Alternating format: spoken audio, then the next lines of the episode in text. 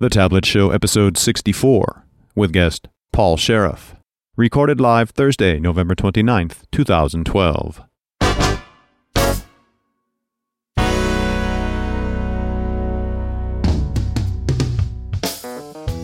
From thetabletshow.com. It's The Tablet Show. Conversations about developing software for tablets and other mobile devices with your hosts Carl Franklin and Richard Campbell. In this episode, Carl and Richard talk to Paul Sheriff about multi client architecture. This episode of The Tablet Show is sponsored by Telerik, offering the best in developer tools and support. Online at T E L E R I K dot com. And now, here are Carl and Richard. Thank you very much. and Welcome back to the Tablet Show. Carl and Richard here with Paul Sheriff somewhere in California. Are we in Irvine? We're still in Irvine, yeah. We're still in Irvine. And that is not Los Angeles. No, they I get found very out- uppity about that. found out That's the hard way. They're very angry. We, well, are, then- we are behind the orange curtain. ah, here. See, right. that's We're what we all- call it. We're on the other side. That's right. We, uh, on this road trip, have been staying in La Quinta Inns a lot. And, uh, uh, you know, we're not usually one to endorse products for free, but uh, of all the kinds of different brands of hotels we've stayed in, this has been our favorite. It's consistently decent, Decent. as opposed to several others we've had to stay in that have been downright nasty. Yeah, yeah. La Quintas have always been good for us. Well, that's good. Good price range, too. yeah. Well, anyway, uh, and we are over a flight path, so you may hear the occasional airliner flying overhead. such as that one right there. but we're not going to worry about that too much. no, All right. Well, let's get started with Better Know Framework. all right, buddy, what do you got? Well, as you know, at dev.windows.com, Mm-hmm. that's the center of the universe for Windows 8 apps development, and uh, the SDK documentation's there, the samples and videos and how tos and all that. Mm-hmm. And new stuff being added all the time. new too. stuff being added all the time. Well, uh, instead of browsing, you know, every page for a particular sample or this sample or that sample, they've assembled all the samples in one zip file. all the samples. Well, I don't know if it's all, but it's a heck of a lot. How many are we talking? Uh, let's see. Well, if you go to uh, tinyurl.com slash win8 samples, you'll get to this. And it says the sample pack includes all the app code examples developed for Windows 8. The sample pack provides a convenient way to download all the samples at once. Samples in this sample pack are available in C Sharp, C++, VBNet, and JavaScript. So looks to me, because it was last updated 1024, that it's pretty current. Right. That's the only last month. So you could download the full set, all the languages. It's about 193 megs right now. C- Man, that's samples. C++ is 110 megs. C Sharp is 30.9 megs. JavaScript 40 point, 42 megs. VBNet 26 megs. So there you go. Isn't that interesting? The size difference. The C one is so big. Yeah, the C++ one is big. You know, it's a lot of code. It's a lot of code. Like th- that's an interesting statement all by itself. Well, also lends itself to things that are a little more low level, I think. Yeah, You know, sure. C++ samples. Probably doing some tricky things in there. There probably could be some additional samples, I right? would 'Cause bet there's there things are. That's you what can I'm do thinking. underneath, right? Um, not all the samples are available in every language. So That's right. Yeah, that makes Yeah. sense. Yeah, There makes might- a lot of sense. That might be because there's a lot of C samples. Yeah, and that's a good thing. Yeah, I would agree. You know, when I was teaching the Windows 8 Unleashed event, um, that's another. I was pointing people to that too because how I learned a lot of that was through those samples. Yeah. What I Yeah. liked about them is that they really broke them down into individual things. So Yeah. and that's helpful to learn. That also seems to be the culture of building Win8 apps too. Yeah. Simpler, more focused. apps. Decomposition. without a Good point. Good point. Well, anyway, so know it, learn it, love it. Tinyurl.com slash win eight samples. Awesome. Richard, who's talking to us? grabbed a comment off of show 57, and that is the one we did on the road trip with Brian Noyes, where we talked about line of business apps and Win 8, which I strongly suspect was going to creep into today's conversation too. And this comment is from Thomas Betts, who we just saw. in Thomas person Betts has been a fan of our shows since probably the first ones. way back when, and we saw him, where was it, in Phoenix? Yep, Phoenix. He came out to see us. He was wearing his .NET Rock shirt. Mm-hmm. And uh, he went to Build, and he showed me a picture that he got with Scott Hansen. He got to meet Scott Hanselman for the Right. first time, and he was wearing his .NET Rock shirt, which was That's awesome. Really well, now he's going to have a tablet show mug, but let me read you this comment. okay. Uh, hey guys, one of the topics that seemed to be a point of contention was how to convert or upgrade legacy line of business apps to the Windows Store model. Can we call it RT or if not Metro? I Mm-hmm. call them Win8 apps because they're they're differentiated from Windows apps that way. Right. And then we can say Win 8 desktop apps if you want to go out otherwise. But okay, I'll go with those the those Win just app. Windows apps. Yeah. Uh, in reality, most of the quote sovereign apps, so he's pulling out the old uh, Alan Mhm. Cooper terminology Yeah. there, uh, sovereign apps should not be converted. The sovereign app should not be converted. The ability to run both RT and traditional desktop apps can be confusing, but I think that's because it's the most dramatic difference from any existing OS. Hmm. And he's meaning RT in the sense of Metro or Win8 app. Win 8 apps. Uh, most office workers I know couldn't give up their Windows PC for an iPad. However, Windows 8 gives the hybrid ability to be both a desktop and tablet in one. This means developers need to acknowledge that there are two distinct types of native applications, each with benefits and drawbacks. As an example, we use Microsoft Project for managing very large schedules with dozens of subteams. Project is great at being able to show tasks, resources, the Gantt chart, etc., with lots of customization options for a project planner. We also have a custom built web app to allow the sub team leads to provide status updates for their few tasks. Those users can't and shouldn't see everything in the schedule and don't need all the complexity provided by project. Instead, they need to be able to quickly accomplish the quote task of updating their status. Yep. We already have a symbiotic relationship between our web app and MS Project, but the Windows RT interface could provide a more natural experience than the existing web app. Clearly, rewriting Project as an RT app doesn't make any sense. Does not make sense. No, I don't think you'd want to do that either, but it's, it's a cool idea. Uh, I think companies may initially be afraid to go down the RT app path because it can seem very daunting to recreate a large application. But if you look for those individual tasks which users could accomplish more easily without all of the overhead of the full application, there are plenty of opportunities to develop companion apps. Yep. This lines up with what Brian was discussing regarding lots of small applications rather than one monolith. I'm looking forward to seeing what the Patterns and Practices group come up with. Thanks, Thomas Betts. I, you know, as soon as Brian said that, I, I quickly got it. Yeah. And, uh, it- it- the, you know, we, it's about decomposition. And when it speaks Taking volumes large to apps this and- hybrid model, Yeah. keep the monolith sovereign app in place. You Yeah. can always go back there and then car- keep carving off individual tasks as these little smaller apps that can run in Win8. Right. I wonder if the, uh, the, the dinosaur skill, uh, you know, of the future is going to be the ability to navigate these complex apps that we've been using for the last 10, 20 years in uh, Windows that have lots of file menus and, ta- you know, people will think those are the most difficult things. Why ever. did we ever do this? Why did we ever do that? Yeah. No different than folks you know that are used to Windows having to go to the command line. Yeah. Right.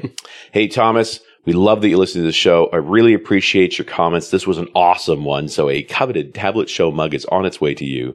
And if you'd like a tablet show mug, just write a comment on the website at thetabletshow.com. and with that, let us introduce our good friend, Paul Sheriff. Welcome back, Paul. Hey, thanks, guys. Good to be here. Um, let's just start with a little bit of an introduction. You, you're a veteran of this business, and uh, back before .NET, you've been building software for a long time. Can I say grumpfish? Yeah. oh, yeah. The old Clipper days and all of that. And uh, probably the cornerstone of your success has been your PDSA framework. Yeah, definitely. We've had very good uh, luck with that. I mean, it's you know what? It's kept our business alive. Whether Yeah. we sell that many, I don't really care. It's what helps us deliver quality software to our clients. And just tell us really quickly what that is. Basically, it sits on top of .NET. It's a business application framework to Mm-hmm. provide security. Think of like the enterprise library plus CSLA plus other things on top that you might put on top of the .NET framework to get things done quicker. So all your reusable stuff that you, you find yourself doing over and over again, you throw in that library. Absolutely And what I've always appreciated is that library has always morphed to deal with the new problems. correct. I mean, I remember back in the old VB days, it was the data transport layer over top of DAO and RDO and Correct. ADO, you know.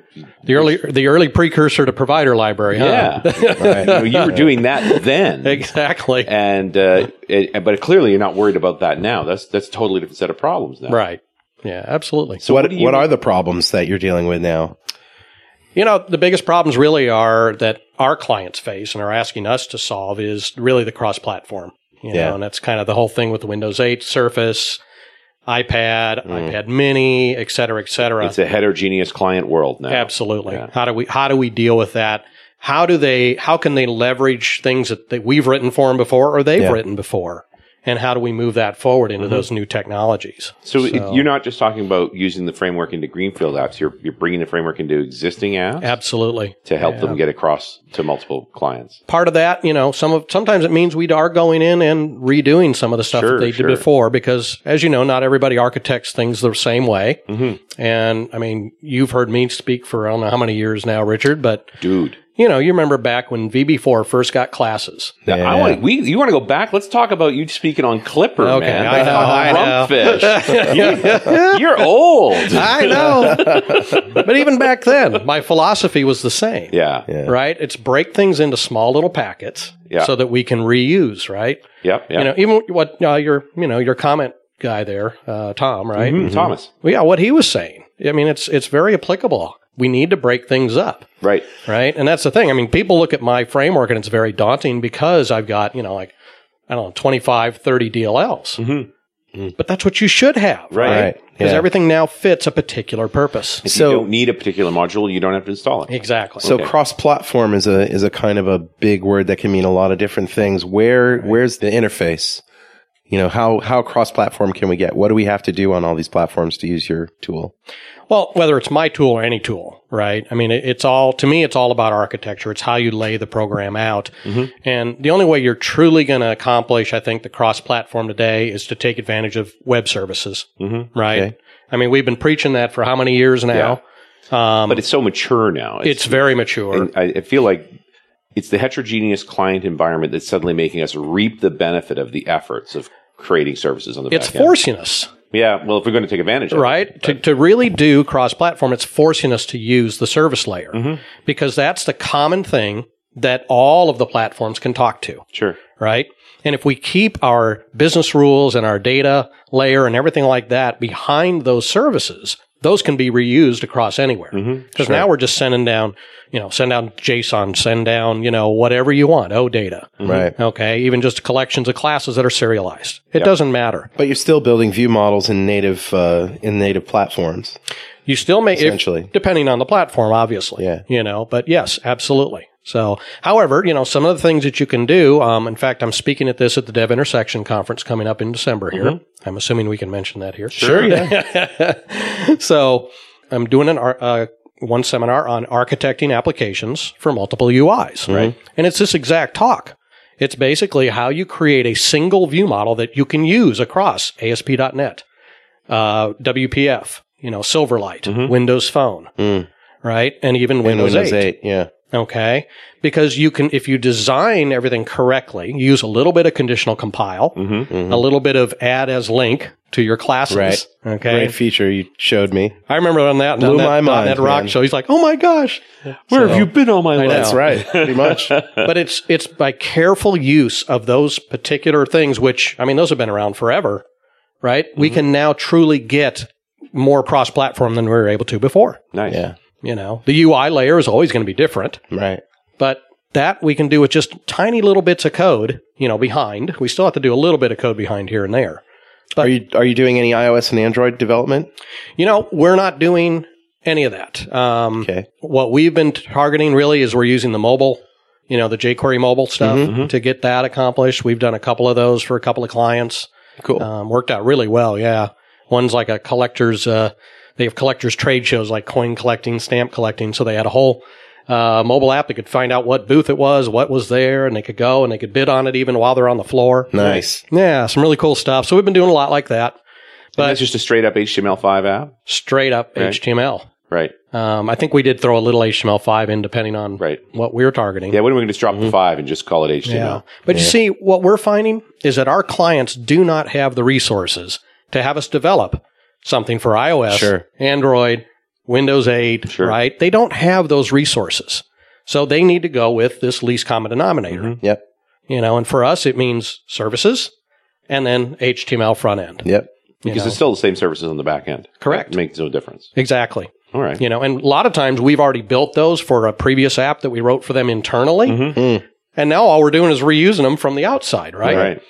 You know, and there again, we're going back to the architecture. The big thing for me, and, and I think this goes back to Thomas's question, was is the decomposition of different tasks that you aren't recreating the whole client on each one of these platforms, but only certain specific pieces. Correct. We've had this tendency to put everything in one big box yes. on the screen because, you know, that's the only UI we get.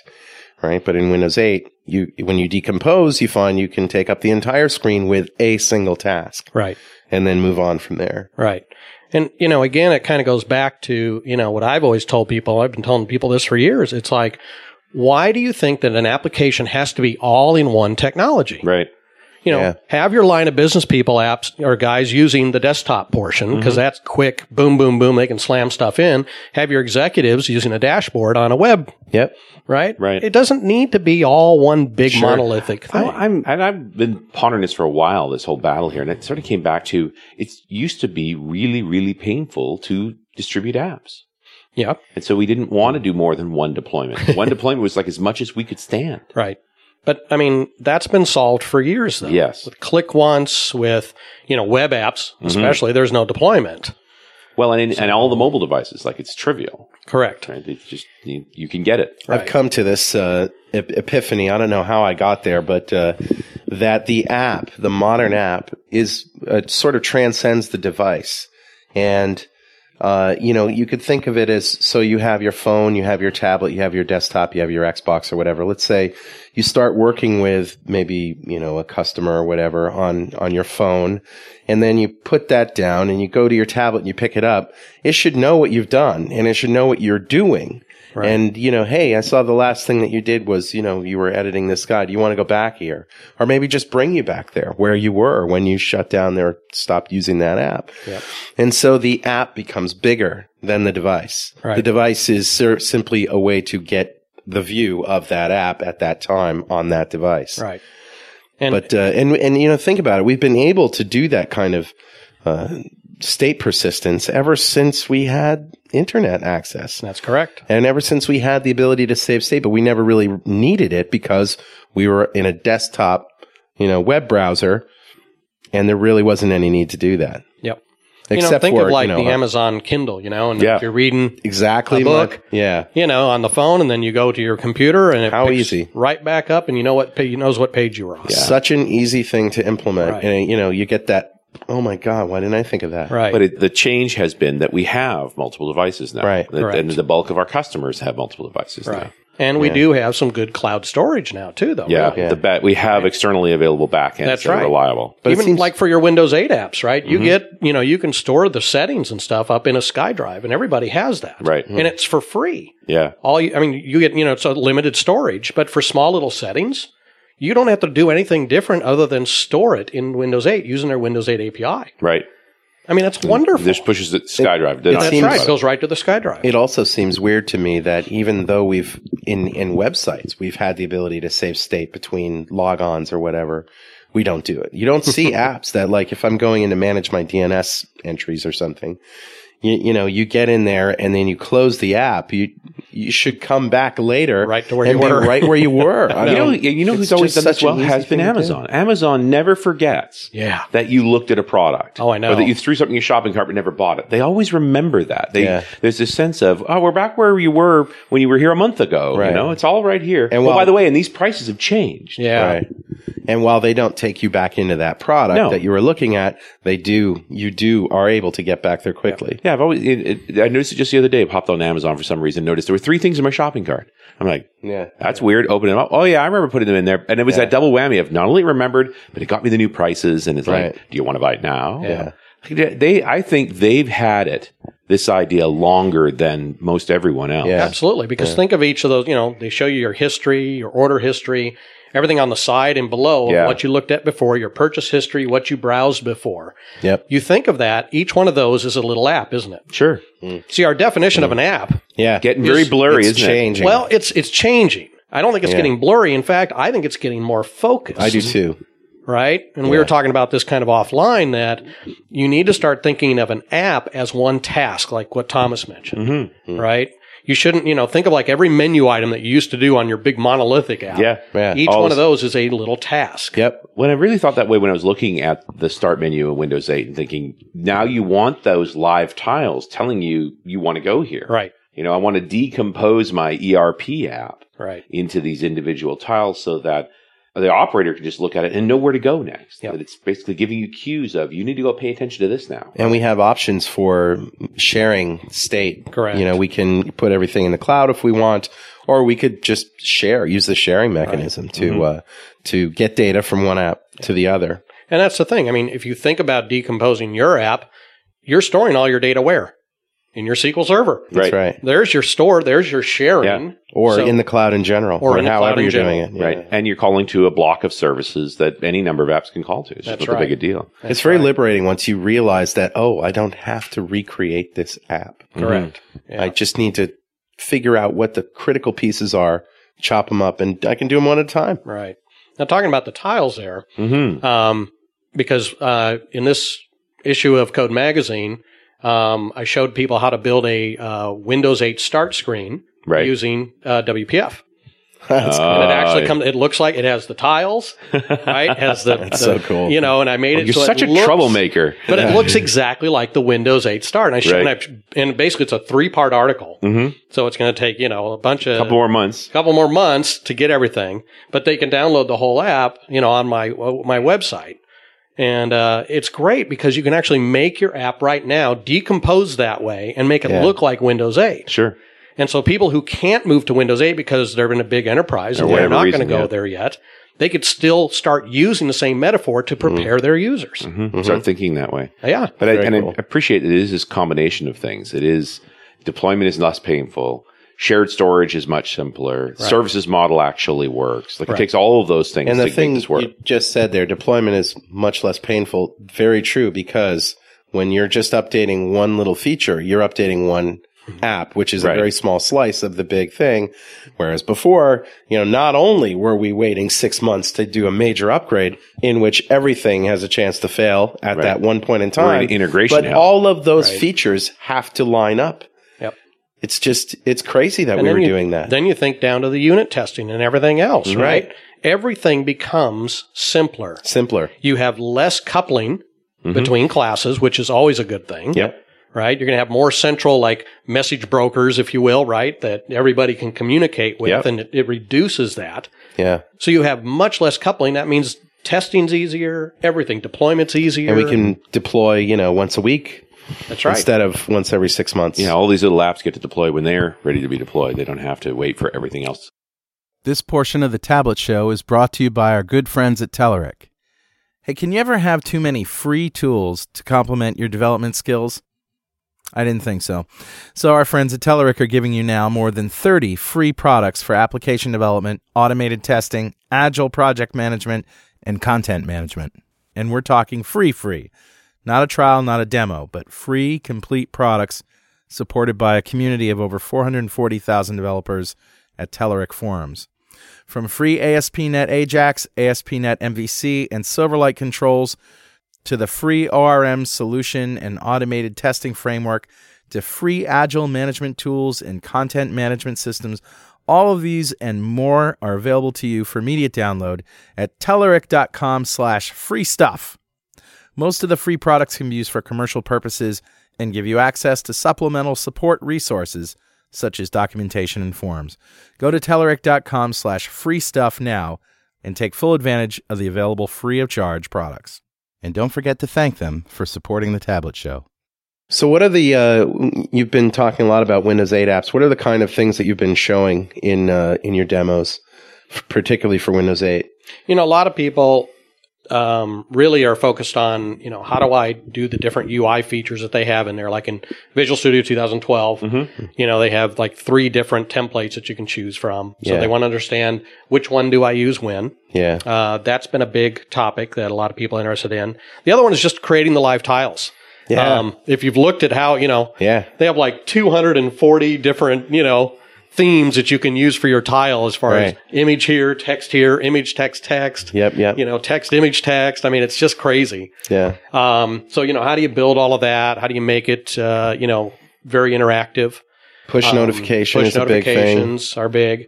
Um, people really liked the new background task that you can do now. Yeah. So you can hook that in. There's a feature for that that you can turn on. Mhm. Uh, again, right through Visual Studio 2012. So, for example, easy. in the app that I'm showing in the road trip, uh, where I pull down some .NET Rock shows, uh, and I play, you, you you listen to it. I could play that in the background if I wanted to. Right. Yeah, Right. because as soon as you go away from that app, it stops. So there's been a lot of you know kind of neat stuff like that that you know is different than what we had like in uh, Windows Phone 7, right? Yeah. Sure. You know, and so that's nice to see that we're getting some of that functionality back again. Yeah. So Yeah, we um, I, we really do need them. we do. I mean, it, it was imperative, I think. So I, I do think I'm appreciating that we're rethinking foreground and background behavior. Mm. You know how you utilize memory, how you utilize resources. again. right, Because we stopped thinking about it for a long time. We just had this presumption there was always going to be more. right. And you know, the whole parallel thing has been a big deal, of course. Yeah. Um, you know, I don't want to get too much into that, but you know, the whole thing about threading, you know, is, was always such a dark art before. Sure. Yeah. But with .NET, they've made it so much easier now with the whole the libraries they have for it, the asynchronous calls now in Yeah. four five, of course. you know, Async are- await. Yeah. uh, the await is just fabulous. Um, the background worker class, which has been around for a long Yeah, time, yeah. but that one, gosh, I use that all the time. yeah. How many do you typically have? Is it just a couple? A couple. yeah. I I find people yeah. are way trying to overuse that. Yeah. I, agree. I, I'm with you. Very- You know, I love parallelism. I've worked on some tough problems that actually are well solved by them. But I got to tell you, in the line of business app world, after three, I Oh. think you're done. Exactly. If that. It's just. A foreground and a pair of backgrounds because you could get up to a couple of things. But But, I think that's, even about if it. you want to manage the tasks yourself. I mean, typically you don't. You just want things that are going to go get data to not. Well, this is what hang I- up your app. That's what I Yeah. appreciate about async await. You don't even know. You don't even care. Don't care. You just Right. you're just firing off. Let me know when that's done. Let me know when this is done. Let me Right. know when that's do this, done. then that, then this. That's but, it. But again, that only lends itself to certain types of applications Sure. too. I mean, Yeah. you're not going to start, you know, a separate thread in a web app because that thread could get killed. Yeah. Right. You know, so it's, it's great for WPF, great for Silverlight, Mm-hmm. but you do have to be careful of where you use it as well. Yeah. And No, it- I am, I can see async await in a web app just because you may have you know four sources of data you need to pull together. So rather than do them sequentially, you're firing off. Here's all four requests. Yeah. I need them all back before I can do much. But you know, I, I just I don't know if you win recently, anything there. but I recently just did that with a client oh yeah, and we didn't find any speed benefit. didn't do anything for it it. really didn't do much. I mean, maybe a little bit, but not a huge, Mm-hmm. But but it- enough to warrant the, the extra code, the And extra. I, and I guess if you're pulling back that much data, what are you doing? yeah, You see, and that's exactly. you got another problem. but know. I, I, I also appreciate that async await makes that code trivial. Does Right. It makes it, It does. simple enough that you can just do it instinctually and not be particularly concerned And you know about what the, consequences. the biggest problem with it is it's so easy that trying to take all the code that we have written Mm-hmm. with all these callbacks and turn it into a single procedure is sometimes really tough. But again, you know, and it, well, that's kind of goes back to the whole legacy thing that Thomas brought up as Mm-hmm. common again. You know, how do we move forward? How do we get Right. some of this? So what you got to look at in those cases, I look at is like, why? It works. Right. Why would I go back? Why would I and mess refactor with that? It then? But I, and I do guess appreciate so. this idea of peeling off individual tasks. The person Yes. who's complaining that I have to go into this monolithic app to do this one little thing. Correct. It's like, all right, well, let me lift that one little thing out for you. There Correct. you go. And I We'll guess do it I that could way. make an argument for why, uh, and that is, you know, the, the, if you have too many callbacks and things, you're you're losing state, you're losing the thread. To add new features into that and to update Sure. and change and make changes becomes that would be, more difficult. and, but that would be applicable. That's Yeah. correct. So if you so if you have code that changes a lot, Mm-hmm. you might want to consider undoing all those callbacks. Right. You know, and then talking about breaking up, you know, your legacy app, like you were just saying. Um, you know, I have a lot of clients that are still on VB6, Sure. Fox Pro. You know, we see this all the time. So they keep asking me, well, how do we move forward? I said, well, how about we do this? Let's create a whole new shell instead of their monolithic app that comes up. Let's create a brand new one of those with the same maybe menu items or even a little slightly different navigation and we'll break your main application up into little DLLs, and then we just call those. Now we can replace each one with the newer like WPF, but still Sure. call out to VB6 for Right. the other ones. and not be not break anything. Right. So we go more towards the app, like is in Windows Yeah. 8, Right. but we can still we can migrate slowly now. Yeah. I mean, you're working against an old VB6 model like that. Do you try and insert some services back there? Correct. Yeah. If we can, you know, a lot of times we just leave it. um, and we literally just shell Right. from Yeah. WPF or something. We shell out to the VB6 one. Right. Just Hmm. Right. call It's to funny. it. as People I are say. getting more and more used to having a lot of things come up, Yeah, right? right. It doesn't all have to be monolithic and, you know, MDI. Yeah. Yeah. So we say, hey, we got a brand new dashboard. Look, this is cool because you can work in this area and it comes up and then you can go down to your taskbar and go to this one that you were in before. They don't know it's VB6 and No. it's WPF and they don't care. So you know, if you think think about the MDI interface and how are we going to do that, right? Right. In a, well, okay, you have either let's say you have four win child windows, you have four apps, Mm-hmm. or you could do what they did in the weather app in in Windows 8, which is you have four different screens that you can just scroll Right. to see each screen. Exactly. And each one of them is a different user control essentially. It's exactly what you And do. you just you put them in a grid view, one, two, three, four Put a scroller on it. scroll you know you can scroll you with your go. finger or with the mouse wheel and you're done Yep.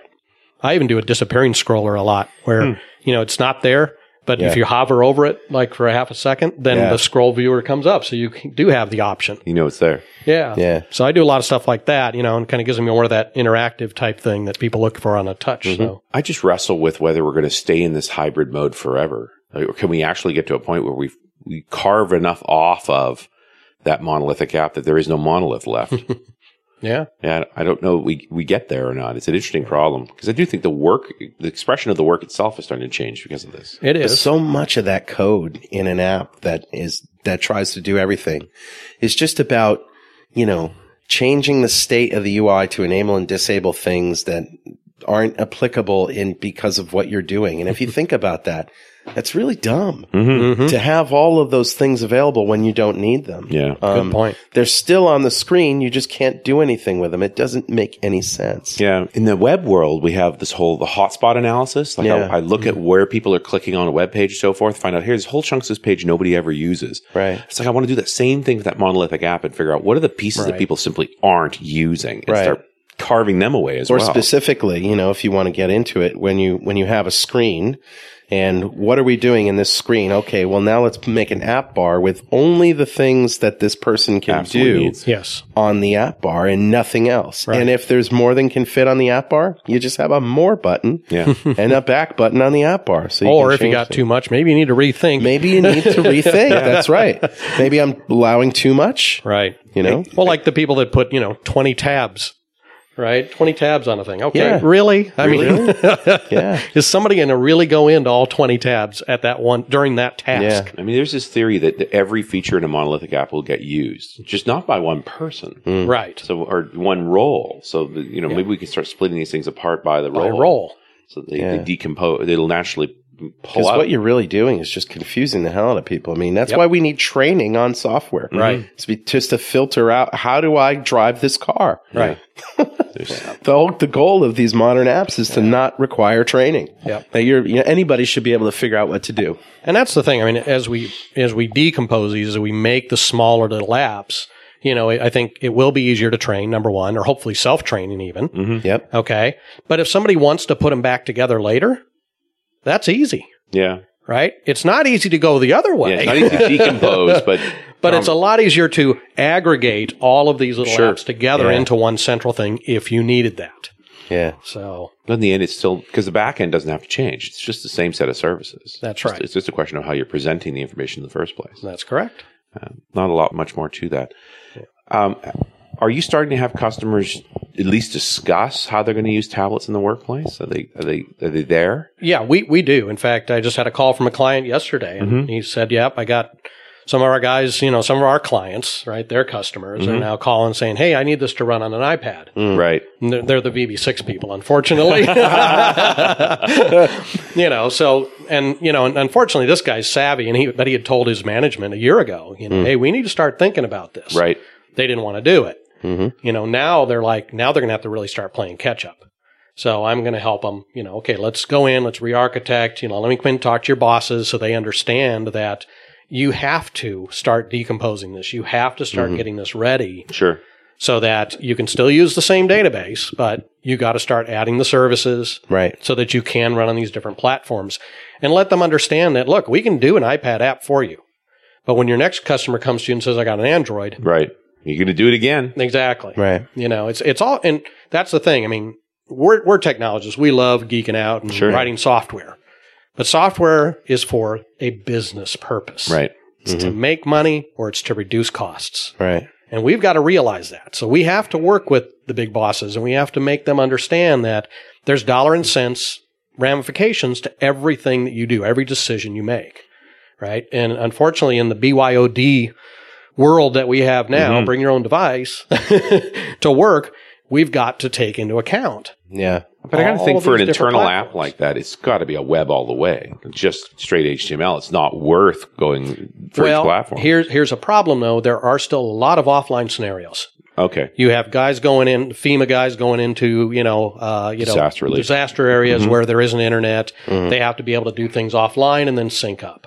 So now HTML5 with web storage, Mm-hmm. Yeah. maybe, but Uh, not that- all although that still platforms doesn't feel- support that yet. It doesn't feel baked. It doesn't. Yeah. Because not everybody's implemented it all the way, Right. Mm-hmm. right? So, you know, you still have scenarios where you do need to still consider offline. Mm-hmm. And that's my client has that exact scenario. Right. So they either have to do an iPad app or they have to do something like that. Yeah. Come up- come up with some way to be this will still function disconnected. Correct. Now, when a customer says, you know, we want to make an iPad app and you suggest, would you consider, you know, an, a WinRT Surface? Right. What's the uh, typical response you get? Most of them don't even know what it is yet, Yeah. unfortunately, right? So Have you shown it to customers? I have. Um, you know, every time I show it to somebody, they love it. When I show them my Windows 8 phone, they love it. And I've had the Windows phone since it first came out. When, yeah. with you have Windows the 7. 920, No, I got the HTC The 8X. HTC. Yeah. I like it. the AX, 8X. 8X. Yeah. Yeah, 8X. I like it. Very nice. Very big screen, very light phone. Mm-hmm. Cool. Mm-hmm. So, but when I show people, they love it. They think it's cool. But again, their their thing is well, but all of my customers are running iPads, Right. Right. right? Mm-hmm. So, Yeah. Well, they got to build what they what their customers are going to use one way or the other. I just yeah. The, the, my other uh, thought around all of this is starting to say, how does the tablet right allows us to bring the computer to the work now? What does that look like? How different is that? yeah, that's that's going to be tough, you know, because I mean, Apple doesn't want to deal with security, No, but enterprises have to have the security. yeah, That's one big advantage, and that's one thing that we can really push with the Surface. Right. You know, And that's if you good. if you think about it, maybe the ultimate customer or the, the best customer for a WinRT uh, deployment is an enterprise where they're using it internally and they're all Windows already, Correct. and so they're all already used to it, Right. and they have the requirements of uh, you know Active Directory and authentication and all. all And then you have the full offline scenario too, Hmm. right? I mean, you think about it, gas meter readers, uh, you know, cable installers, Mm-hmm. anybody who's out there in the field is not always going to be in a place where they have internet yep, access. that's right. yeah. And that's where the surface really would be great. Yes, you know, Plus, everybody we're talking to already has these skills, yeah, right? they know the how to build .NET it. skills to build this. Richard's talked about this when we when we talk about the humanitarian toolbox, which is an initiative we're supporting. Humanitariantoolbox.net. It's a disaster relief initiative. Microsoft's getting behind it, and some of these uh, non-governmental organizations that already write software and put up websites in disasters, so that people can find each other and we know what people need. But uh, Richard has this great uh, uh, idea of being able to take a tablet into an area where, you know, a shelter or something like that, take everybody's picture, get their name and information, you know, what they need, all of that Right. stuff when you're not connected. And then when you, you know, drive back where you have connectivity, then you can, you know, plug it in, everything can go up. Right. It's But just a great idea. That is a great idea. You know, the our experience on the road trip has shown. I mean, we where were we? Well, we were just outside of San Diego.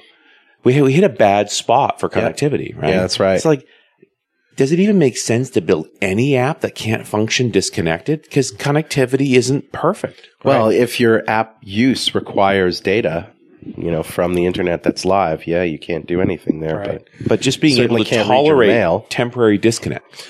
Well, That's- that's what again, I'm like thinking. it depends on what it is. If it's a mail client, you certainly can't do. You could create a mail, Yeah. uh, and send it for later. But, But I uh, do think it, mail client is a good example of you don't even really know how good your connectivity is. Mm-hmm. You can you generally read your mail, you can generally reply to your mail, but when it actually comes and goes is sort of an independent thing, right, you know, unless you're running Outlook and it's frozen because it can't connect. right.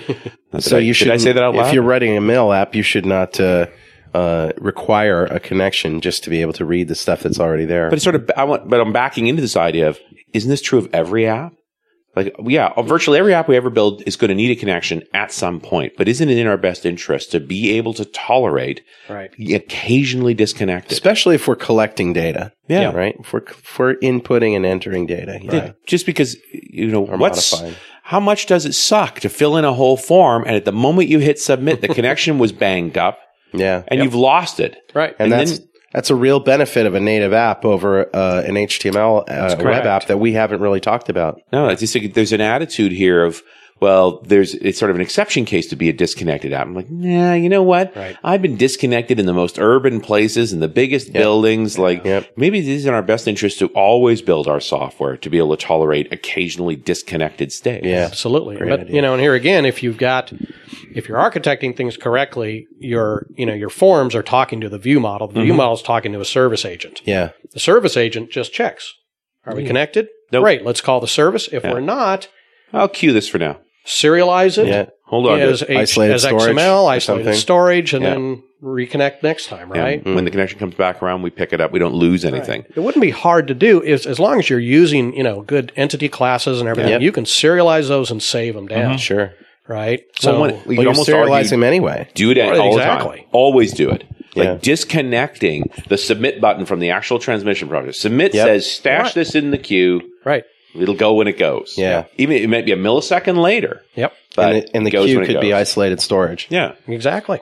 Yeah, Yeah, or maybe a private message queue on that computer if, if Right. message queuing can be installed on that. Mm-hmm. Yeah. right? Or, in, or in a phone or any of these things. I think Anything. I'm- and I'm really speaking more to it's just, just an attitude Mm-hmm. yep. that let us not guarantee connectivity because Right. we're lying to ourselves. I mean, that would, it would be not. You know, isolated storage is kind of a you know a, a good thing because that's pretty much available on all of the Microsoft Yep. platforms. So that's probably what would be the most you know thing. But if we could have just even a you know quote unquote memory SQL server, We don't even need that. If A we're SQL entering data, we database. could serialize it to a, a text file in a documents folder Yeah. somewhere. I mean, it really true, too, doesn't Because take we that don't, much. the decomposition is going to happen on the back end anyway. Yeah. Yeah. Let's just dump it as a glob somewhere. The only the only sin is losing that guy's effort. right. Yeah. So as long as we keep the data, there then is a case for your background worker process. right? Mm. Yeah. There's one in one task that can always just sit there and run in It's the out there watching background. to see if there's stuff checks to push. did anything yeah is anything out there great i need to now can i connect great i'll do it now if not next time i'm there i'll do it Yeah, just a kind of dispatcher. It's That's always right. Watching stuff that Yeah. needs to go out. yeah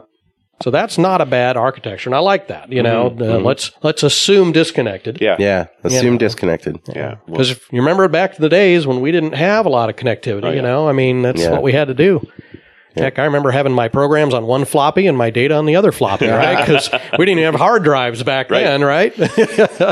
yeah. Just dating myself there, but uh, Yeah, booting on, yeah, you had your boot disk. Once Mm-hmm. you booted, then you put your program disk in. You had your data disk. So I did this with uh, an app that Richard loves. I, wr- I wrote this. I it wrote this feature for him because he up, he's the one who uploads our shows to uh, you know to our backend uh, wave files. Uploads the wave files that we record.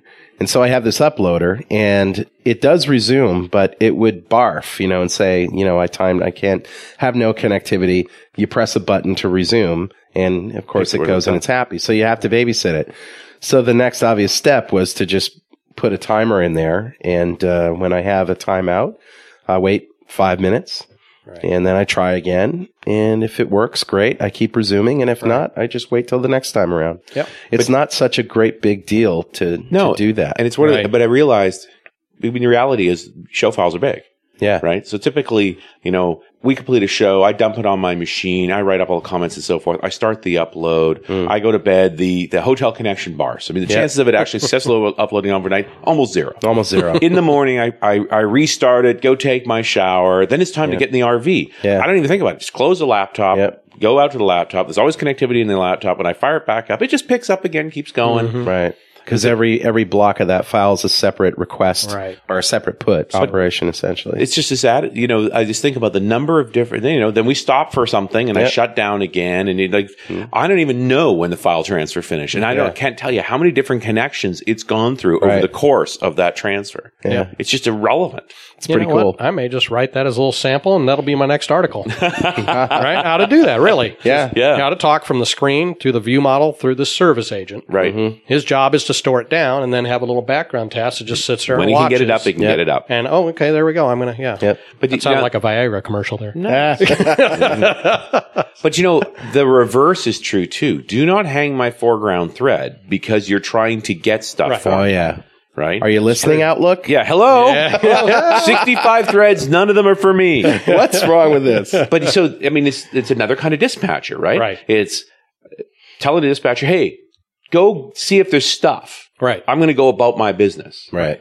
Right? And then it, it, it's up it's up to it to actually go and get that if it comes down or, or not. Like, Yep. Mm. it's- I just think there's a there's a definite pattern there. Yep. to keep the apps are always responsive So and let's- to be tolerant to the I mean, that's variation. still Let's good, think but through unfortunately, this. we're still limiting ourselves though to a Windows platform Right. again, right. And we do have to live in the real world where there's still iPads and Yeah. Android devices. Well, I want to think through this architecture. So let's say that you're filling out a form in a Windows 8 app and you're entering a new record. I don't know what it is, doesn't really matter. And you press the button to save it and there's no connectivity. Um, what should it say? What should it tell you? Should it say, uh, we're offline right now. I've saved this. As soon as we go back online, we'll put it up. You know, like, Why? What kind of message is? Why would? well, why should it? because we're working with a set that's not current. That's all. Well, it would depend on the application, though. I think right. I suppose so. I mean, some apps, yes, you would need to know that. Others, you know, because I'm a big fan of if if you can fix something later without any user interaction, why even tell somebody anything? sure. Because it's just one Well, more it- thing they have unless, to press. or- Unless they are assuming that something is live correct. when it's not. But you know, the average mortal now, and I, I lay this at the feet of Facebook, has been educated on this idea of latent update. You know, you Mm-hmm. Yeah. do your status update in Facebook, guess so. Mm-hmm. and it doesn't show up for a few minutes. Your friends don't actually see it. Yeah. And we Yeah, I make guess fun of you're right. people who send their update multiple times because they didn't see it right away. Right? That's true. So Yeah. I, I, it- I just think it's an interesting an- angle. Is there is a gestalt of people are more accepting of that asynchronicity Mm-hmm. than they've ever been before. Right. So I suppose what you're doing then, let's say you have let's say you have a list of records and we want to add one to it. When we hit the button, we say it was added, but we don't refresh the list because we can't because there's no connectivity. But then when connectivity comes back, that will refresh.